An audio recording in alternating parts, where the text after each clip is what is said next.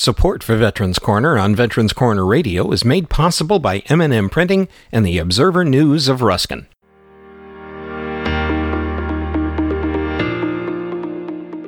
Hello and welcome to Veterans Corner Radio Podcasts, information for and about veterans. Today, host Bill Hodges has a conversation with Dr. Abigail Angkaw, Deputy Associate Chief of Staff for Outpatient Mental Health Operations at the VA in San Diego, California. Dr. Angkaw gives us a first look at a developing challenge delayed onset PTSD.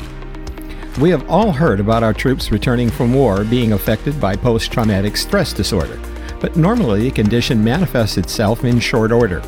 Now, the VA is seeing cases appearing years after the event that triggers it. Here now is Bill Hodges with Veterans Corner Radio on Veterans Corner Radio Podcasts.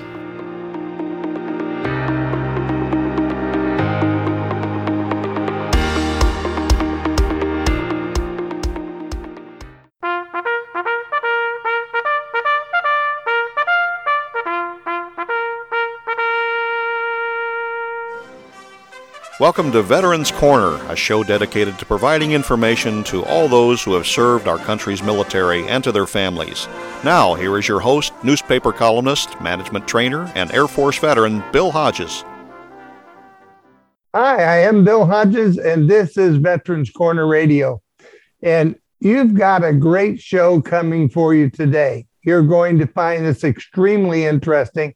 I think I'll answer a lot of questions and it might put you on guard to things that are coming in the future. I have with me as my guest Abigail Angkaw.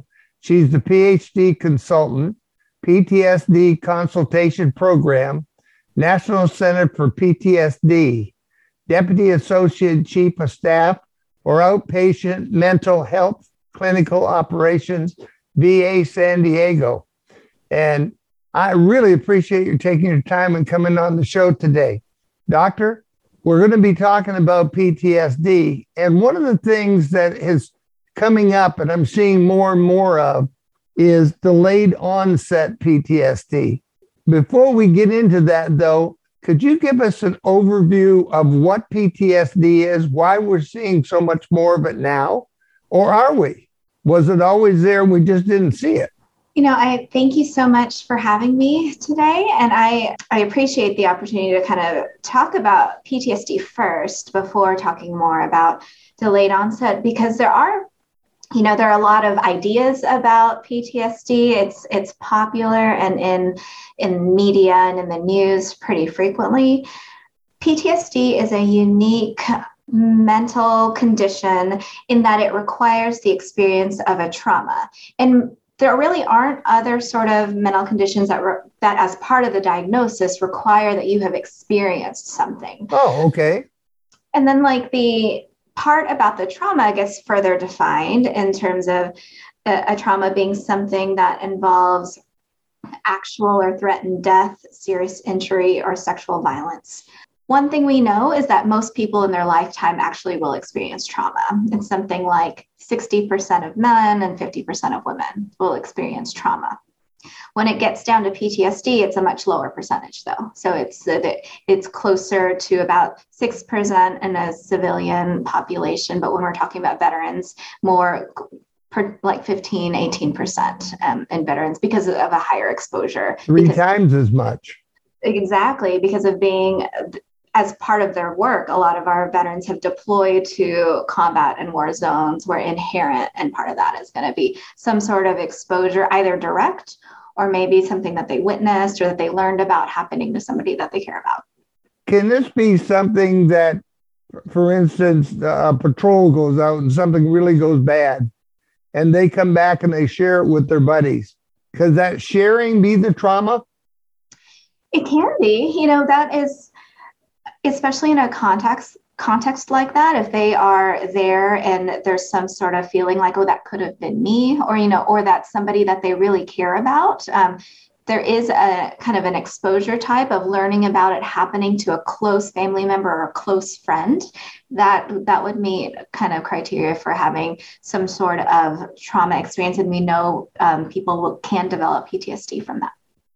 So one thing you had asked is whether or not this is something that's been around or you know yeah. is there kind of an increased incidence?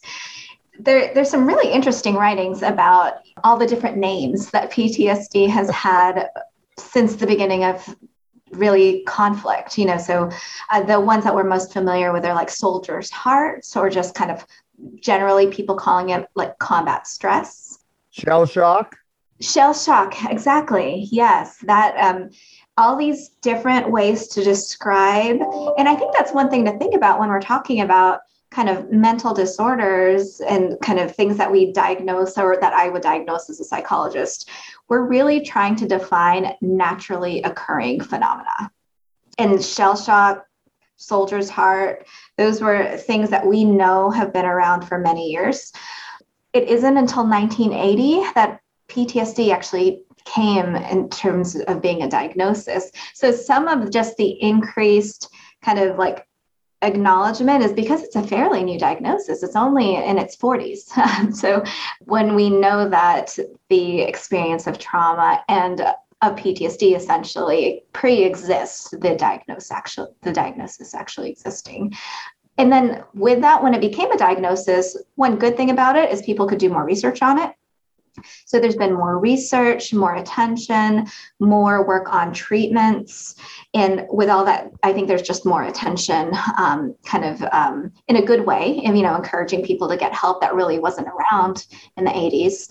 It, it can feel like a greater incidence, but it but I think it's more just a renewed attention. You know, we we care about our veterans, and so I think one of the things that that I'm seeing, at least within the veterans community, and outside is it's legitimate now.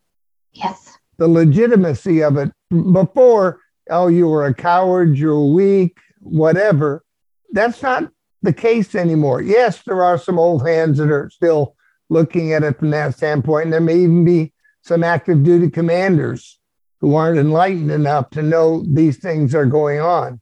But I think part of work, the work you're doing is giving it legitimacy think that's so important. I, it's it's meaningful. I think it there'll be times while I'll meet with a veteran in my office, we'll go through an intake, and I think just receiving that diagnosis in itself, giving a, a name and you know being able to talk about treatment there's just a sense of relief sometimes that I'll hear from people. And, you know, that kind of definitely, I like the way that you describe that, giving it legitimacy is absolutely true when we are dealing with people in our everyday life, what are some of the symptoms and, and family members that might be watching for? Um, we've got a lot of, I don't want to get into the delayed PTSD yet, but one of the reasons is that a woman came to me and said, you know, my husband all of a sudden is having these problems. Mm-hmm. And I wasn't qualified to make a diagnosis by any means, but I did had this knowledge that there was this thing going on. He'd been healthy all these years, and all of a sudden, something went wrong. But what kind of things should we look for that would give us some red flags? I think one important thing to know about trauma and experiencing trauma is there having a reaction is normal, you know, and so after someone experiences trauma, we would expect them to have what we call kind of re experiencing symptoms. So, potentially nightmares or intrusive memories of the trauma. And some people describe it like a, a flashbulb image. It, it, that's a pretty common way to describe it. A lot of folks use the phrase flashbacks, and it might not exactly know what that means, but flashbacks mean essentially means like feeling like you're back at the time of the trauma, like that can mean like feeling like you're seeing it or feeling it. Like I, I've worked with veterans who sometimes in some areas of here in San Diego, it just reminds them so much of being in the desert that all of a sudden they feel like they're back at that time. And that is something that we might call a flashback. But those are those kind of intrusions are common they also are pretty emotionally painful. You know, people have reactions like heart racing, physiological reactions, or um, they can be really scary or cause um, distress or anxiety. And because of that, avoidance is a big part of PTSD, you know, and it makes sense why avoidance is. Sure. So avoiding those memories so they don't feel that way, you know, so that they, they don't feel distressed or avoiding anything that might remind them of trauma.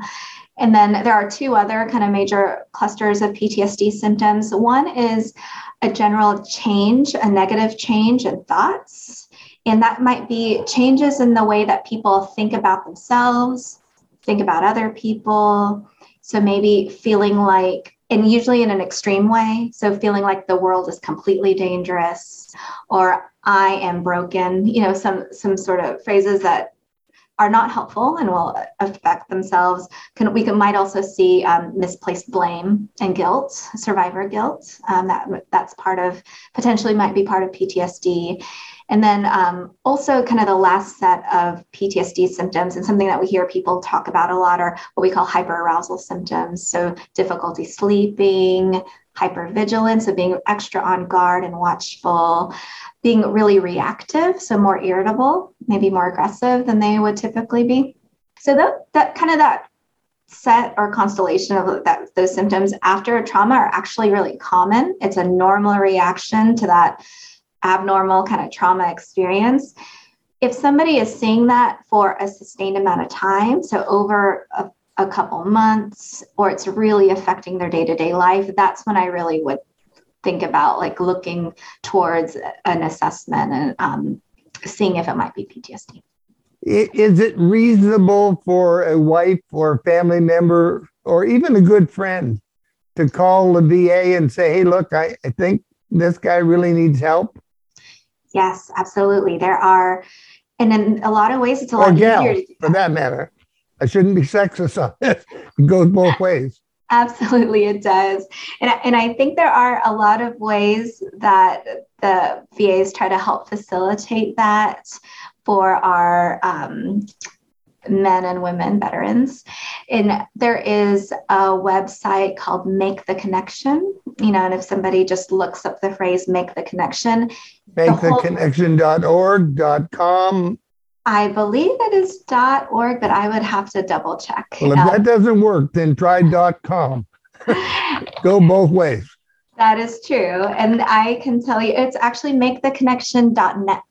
If .net. Someone, okay. So it's, it is a website where actually the whole goal is for family members and friends to help a veteran make the connection to VA mental health.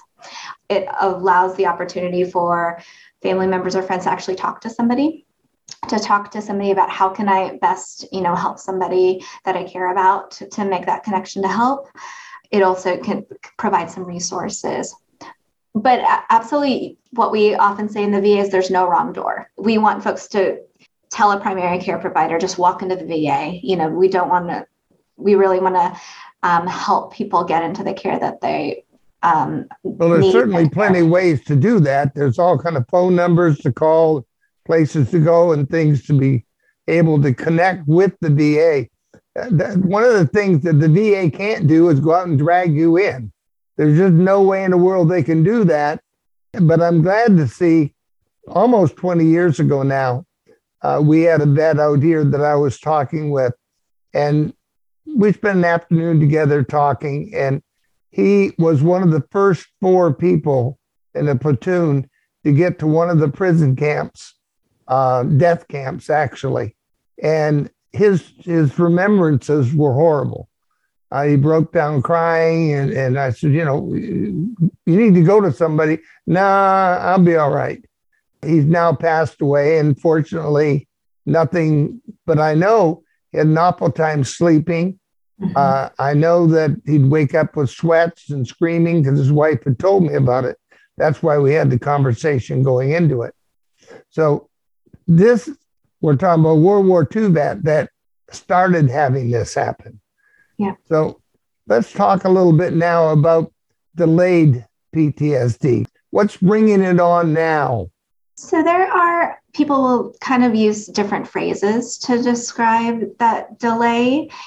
Most commonly, most people have those kind of immediate symptoms after a, trauma and over time it might if, if they still have those symptoms over time we call it ptsd a delayed onset means that it's been six or more months since the trauma and then six or more months delay in meeting PTSD criteria. Could it be a couple of years or even five or 10 years? It absolutely can. It could be a couple decades. You know, I think okay. there are, um, there's no limit to the amount of time. There so we've is, got Korean War and even some World War II people that might be affected now. Sure thing. And, you know, I think there are some common things that we know about delayed onset. Even with delayed onset, people still have had some PTSD symptoms. It just, delayed onset doesn't mean being completely fine and then having some symptoms. Usually it's more of a delay in meeting all of the symptoms of PTSD. So, more often, some people have some symptoms of PTSD, maybe over time. And what we know is if someone's avoidance is really strong, you know, we may not even notice some of the, you know, nightmares and things like that. And then there might be some sort of life event, like a life stressor that might remind them of the trauma. And that's kind of a, a pretty common way that we might see delayed onset happen is, you know, some sort of something triggering it in day-to-day life rather than it just coming out of the blue. That that would be pretty rare and uncommon. We're almost at the end of the show, and I wish I had 30 minutes or 40 minutes with you. You're just so interesting. But let's take the last minute or two. What are some of the things that you would advise people listening in, both the person having the problem and those observing the problem, that they might be able to do now? I think this is just, you know, we started talking about how PTSD wasn't a diagnosis until 1980 you know and with that really means that we it's just in the past couple decades that we've really been able to develop effective PTSD treatments and so you know what i would hope is that folks would even if they've had you know tried treatment before and maybe didn't find it effective if, if folks are still still you know experiencing the effects of trauma, especially related to their service, you know, I would hope that they would try, you know, to get the care that they deserve. You know, try to to make to that call, right? Absolutely, make that call. Make you know, it's it's not too late. You know, and there are plenty of people that um, maybe have tried treatment in the past and come back and and and now is a good time. Maybe it's because it's a better time in their life. There are less barriers. Um, we know that there are natural stressors that come you know around retirement and um, but there also might just be more time you know and so uh, we we see veterans coming in at, of all ages you know and so i would hope that folks would make that call and come in for care and a lot of them you know if your health deteriorates you're not as strong as you might have been in the past to fight some of this off exactly and, and as you grow older as you point out maybe in retirement You've been busy, busy, busy. Now you've got time to sit and be introspective. Mm-hmm. There's just so many things. Doctor, I, I can't tell you how much I appreciate you coming on the show with us. And I hope those of you out there listening, if you think your loved one has PTSD, then it doesn't matter when they served. Call the VA, let them know that. Encourage your person. It's not a weakness. Correct, doctor? That is absolutely right. It usually reflects the time when people are strong, you know, and we're doing their best to help serve our country. And it's like diabetes or any other disease. It is a disease, post traumatic stress disease. My guest today has been Abigail Angkaw, PhD consultant, and she is the Deputy Associate Chief of Staff for the Outpatient Mental Health Clinic Operations VA San Diego. And that's a beautiful place out there. And I, I suppose, you know, there's other places people would feel like they've got a reason to feel bad, but out there it's so pretty. You have a beautiful day after day. it true. makes it a little harder to treat. But doctor, thank you for coming on the program. Thank you so much for having me. I'm Bill Hodges. This has been Veterans Corner Radio. Remember, you're unique, you're special, and you're great. Tell yourself so often because you are, you know. And we'll talk to you again very soon on Veterans Corner Radio. You've been listening to Veterans Corner with your host, Air Force veteran Bill Hodges. The views expressed on this program are those of Bill and his guests and are opinions based on the best available information. In matters of law or governmental regulation, it will always be best to check with the appropriate agency. Thanks for listening, and we hope you'll join us for the next Veterans Corner. Before we go, here's a quick final thought. Why not take a minute to follow or mark Veterans Corner Radio podcasts as a favorite? It's easy, and you'll be among the first to be notified when new episodes of the podcast are released. And thanks for listening to Veterans Corner Radio Podcasts.